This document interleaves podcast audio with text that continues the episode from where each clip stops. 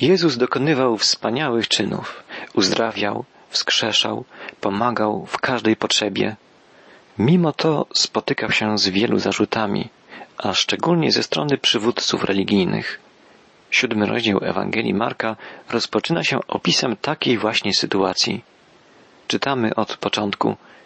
I zgromadzili się wokół niego faryzeusze i niektórzy z uczonych w piśmie, którzy przybyli z Jerozolimy. A gdy ujrzeli, że niektórzy z uczniów jego jedli chleb nieczystymi rękami, to znaczy nieumytymi, albowiem faryzeusze i wszyscy Żydzi zachowują naukę starszych i nie jedzą, jeśli przedtem nie umyją starannie rąk, i po powrocie z rynku, jeśli się nie umyją, nie jedzą. Ponadto wiele innych zwyczajów przejęli i zachowali je, jak to obmywanie kielichów i dzbanów i miednic. Zapytywali go, faryzeusze i uczeni w piśmie, dlaczego twoi uczniowie nie postępują według nauki starszych, ale jedzą chleb nieumytymi rękami? A on rzekł im, Dobrze Izajasz prorokował o was, o budnikach, jak napisano, lud ten czci mnie wargami, ale serce ich daleko jest ode mnie. Daremnie mi jednak cześć oddają, głosząc nauki, które są nakazami ludzkimi. Przykazania Boże zaniedbujecie, a ludzkiej nauki się trzymacie. Uczeni w piśmie i faryzeusze zauważyli, że uczniowie Jezusa nie przestrzegają szczegółów tradycji i zasad prawa w odniesieniu do obmywania rąk przed i pomiędzy posiłkami. I postawili w związku z tym konkretne pytania. Jezus zaczął swoją odpowiedź od zacytowania proroka Izajasza. W tej wypowiedzi prorok oskarżał ludzi swoich czasów o to, że czcili oni Boga wargami, chociaż ich serca w rzeczywistości były dalekie od Boga. Zasadniczo Jezus postawił więc faryzeuszom i uczonym w piśmie dwa zarzuty. Po pierwsze oskarżył ich o obłudę. Każdy, dla kogo religia stanowi zespół przepisów prawnych, każdy, dla kogo religia oznacza wykonywanie pewnych zewnętrznych zasad i rozporządzeń, każdy, dla kogo religia jest całkowicie związana z przestrzeganiem jakiegoś obrzędu czy pewnej liczby zakazów, jest w ostatecznym rozrachunku hipokrytą. Przyczyna tego jest następująca. Człowiek taki uważa, że jest dobry, jeżeli będzie dokładnie wypełniać zewnętrzne praktyki, bez względu na to, jakie są jego uczucia i myśli, jaki jest stan jego serca i umysłu. Nie ma większego niebezpieczeństwa dla religii, jak takie właśnie identyfikowanie jej z przestrzeganiem zewnętrznych form, nie ma bardziej elementarnego błędu niż utożsamianie dobroci z pewnymi tak zwanymi aktami religijnymi. Chodzenie do kościoła, czytanie Biblii, przestrzeganie zobowiązań finansowych, a nawet regularna modlitwa nie uczynią ze zwykłego człowieka człowieka dobrego. Zasadnicze pytanie brzmi następująco. Jakie jest serce człowieka wobec Boga i wobec bliźniego? jeżeli w jego sercu tkwi wrogość, gorycz, niechęć, duma, wtedy wszystkie zewnętrzne obrzędy całego świata nie uczynią z niego nikogo innego, prócz tego, kim jest, hipokryty. Drugie oskarżenie, które Jezus bezpośrednio wytoczył przeciw legalistom, polegało na tym, że wysiłkami ludzkiej pomysłowości w dziedzinie prawodawstwa zastępowali oni prawa Boże swoje postępowanie w życiu nie uzależniali od słuchania Boga, lecz od mądrych argumentów i dysput, od misternej sieci drobiazgowych przepisów i pomysłowych interpretacji ekspertów prawa. Prawdziwa religia nie może być nigdy wytworem umysłu ludzkiego, ani wynikiem odkryć człowieka. Źródłem prawdziwej religii zawsze jest szczere słuchanie i akceptowanie głosu Boga. Naszym zadaniem jest słuchanie Boga i postępowanie zgodnie z objawioną nam Jego wolą. Podczas dyskusji z uczonymi w piśmie Jezus wypowiedział bardzo ważne słowa. Nie masz nic na zewnątrz poza człowiekiem, co by wchodząc w niego mogło go skalać, lecz to, co wychodzi z człowieka, to kala człowieka. Jeśli kto ma uszy do słuchania, niechaj słucha. A gdy opuścił lud i wszedł do domu, pytali go uczniowie jego o tę przypowieść i rzekł im, tak więc i wy jesteście niepojętni? Nie rozumiecie, że wszystko, co z zewnątrz wchodzi do człowieka, nie może go kalać, bo nie wchodzi do jego serca, lecz do żołądka i wychodzi na zewnątrz, oczyszczając wszystkie pokarmy? Mówił bowiem, to co wychodzi z człowieka, to kala człowieka. Bowiem z wnętrza, z serca ludzkiego pochodzą złe myśli, wszeteczeństwa, kradzieże, morderstwa, cudzołóstwo, chciwość, złość, podstęp, lubieżność, zawiść, bluźnierstwo, pycha, głupota. Wszystko to złe pochodzi z wewnątrz i kala człowieka. Jezus naucza, że rzeczy nie mogą być ani nieczyste, ani czyste, tylko ludzie mogą być naprawdę skalani. A tym, co kala człowieka, jest jego własne postępowanie, którym kieruje jego serce. Jezus stwierdził, że nieczystość nie ma nic wspólnego z tym, co człowiek bierze do ust, lecz zależy od tego, co pochodzi z jego serca. Przyjrzyjmy się podanej przez Jezusa liście tego, co wypływa z serca człowieka i co czyni go nieczystym. Jezus rozpoczyna wyliczanie od złych myśli. Każdy zewnętrzny akt grzechu jest poprzedzony wewnętrznym aktem wyboru. Dlatego Jezus zaczyna od złych myśli, z których biorą się złe czyny. Następnie wymienia wszeteczeństwo, do czego dołącza potem cudzołóstwo. To pierwsze słowo ma szerokie znaczenie, określa każdy rodzaj występku seksualnego. Potem następują kradzieże, a dalej na liście zła znajdują się mordercy i cudzołożnicy, a sens tych słów jest zrozumiały. Następnie mowa jest o chciwości. Chciwość określano wtedy jako przeklętą miłość posiadania albo żałosny apetyt na rzeczy należące do innych. Dzisiaj znamy tego rodzaju uczucie aż zbyt dobrze. Następnie wymienione są złe czyny, zdolność do przebiegłych chwytów, do radowania się klęskami i tragediami innych, kłopotami sąsiadów, do dawania złych rad, do perwersyjności, gniewu, złośliwości w działaniu. Najgorszy ludzi jest ten, który wykonuje dzieło szatana, kto sam będąc zły czyni innych równie złymi. Do tego prowadzą złe czyny.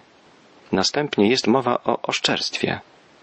Gdy użyte jest to słowo w odniesieniu do człowieka, oznacza po prostu oszczerstwo. Natomiast gdy użyte jest wobec Boga, oznacza bluźnierstwo. Znaczy po prostu obrażanie człowieka lub obrażanie Boga.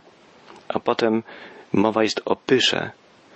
Pycha oznacza dosłownie w języku greckim wywyższanie się. Opisuje ona taką postawę człowieka, który pogardza każdym oprócz siebie. Tak definiowali pychę starożytni Grecy. Oto prawdziwie straszna lista zła pochodzącego z ludzkiego serca, przytoczona przez Jezusa.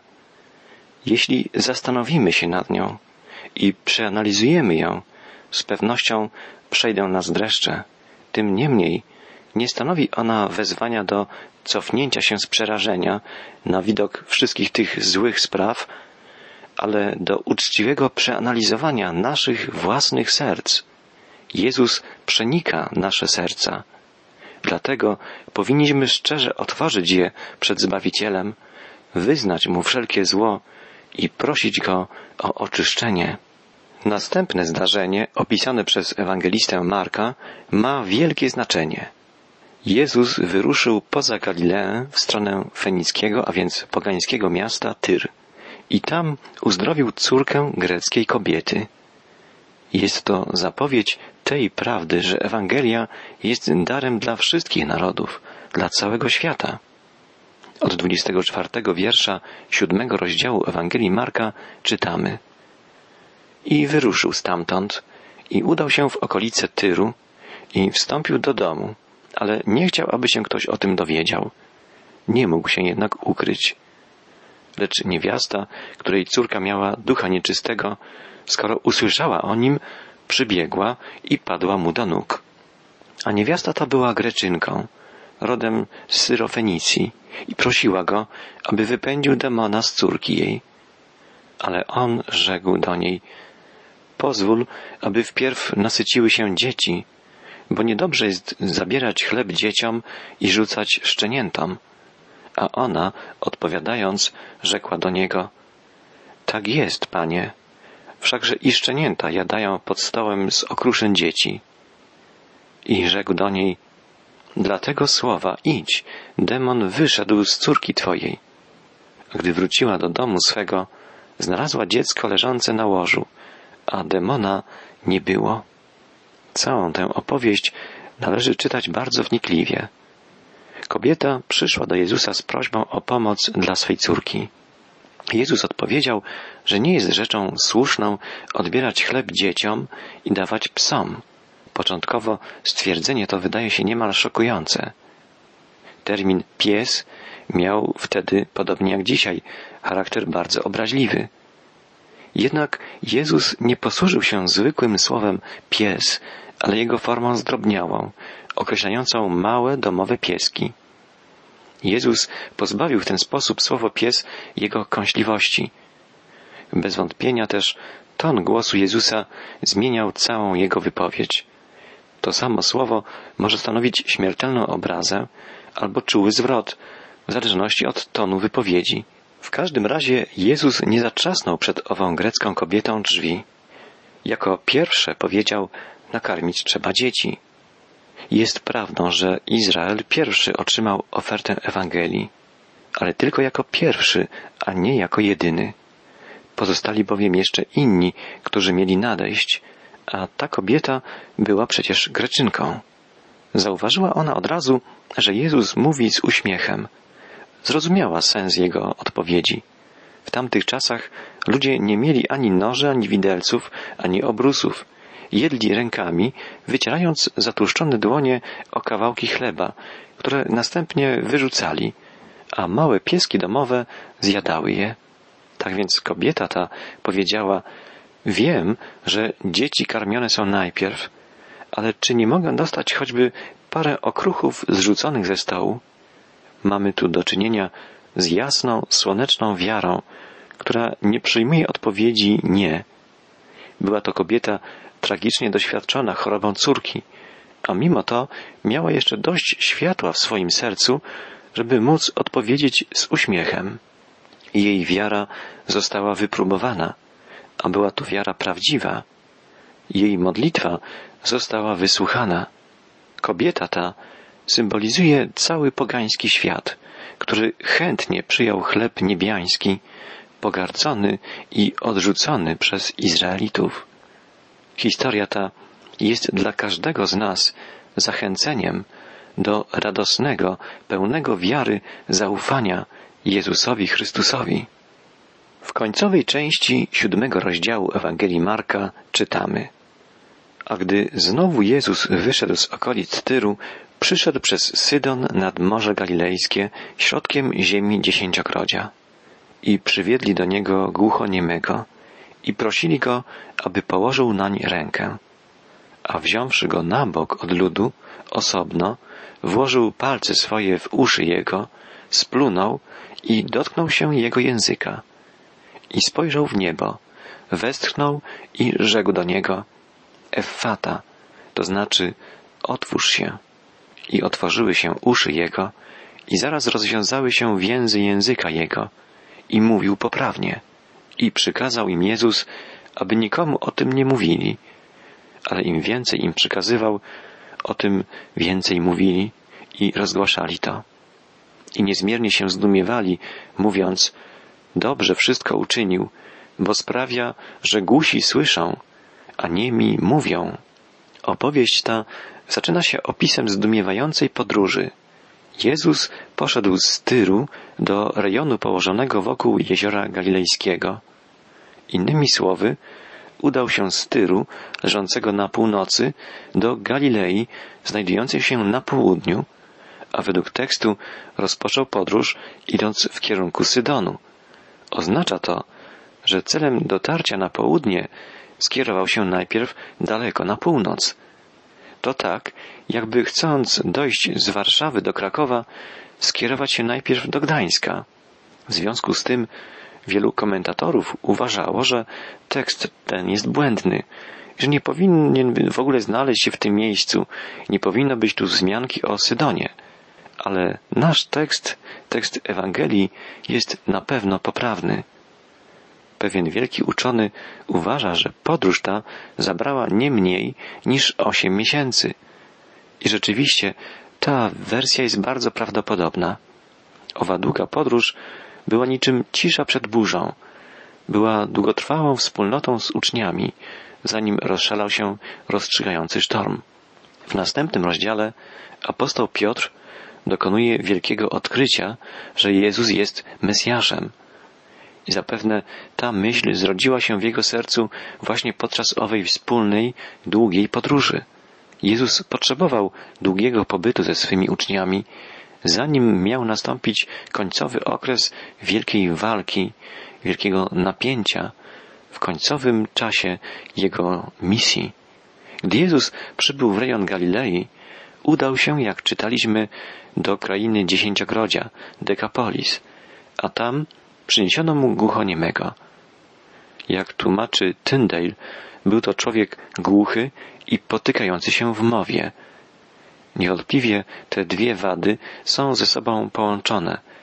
Niemożność słyszenia spowodowała wadliwość wymowy. Nie ma innego cudu opisanego w Ewangeliach, który by piękniej pokazał sposób, w jaki Jezus odnosił się do ludzi. Jezus wyprowadził tego człowieka z tłumu i wziął go na osobność. Była w tym postępowaniu duża doza delikatności. Jezus okazał najdalej posuniętą delikatność wobec uczuć tego człowieka, który był tak ciężko doświadczony przez życie.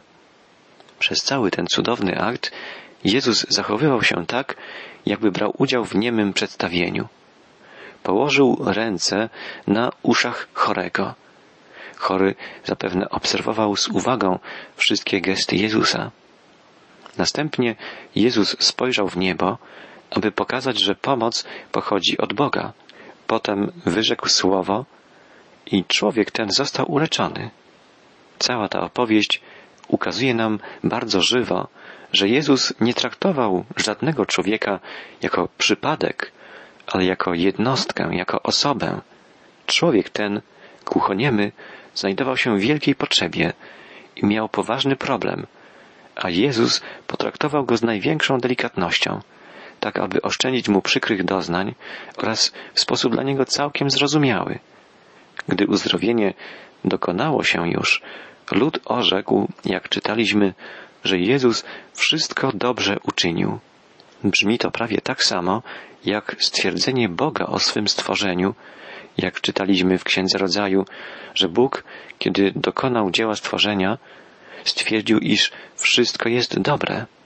Gdy Jezus przyszedł, przynosząc uzdrowienie ludzkim ciałom i zbawienie duszom, rozpoczął dzieło tworzenia jak gdyby na nowo.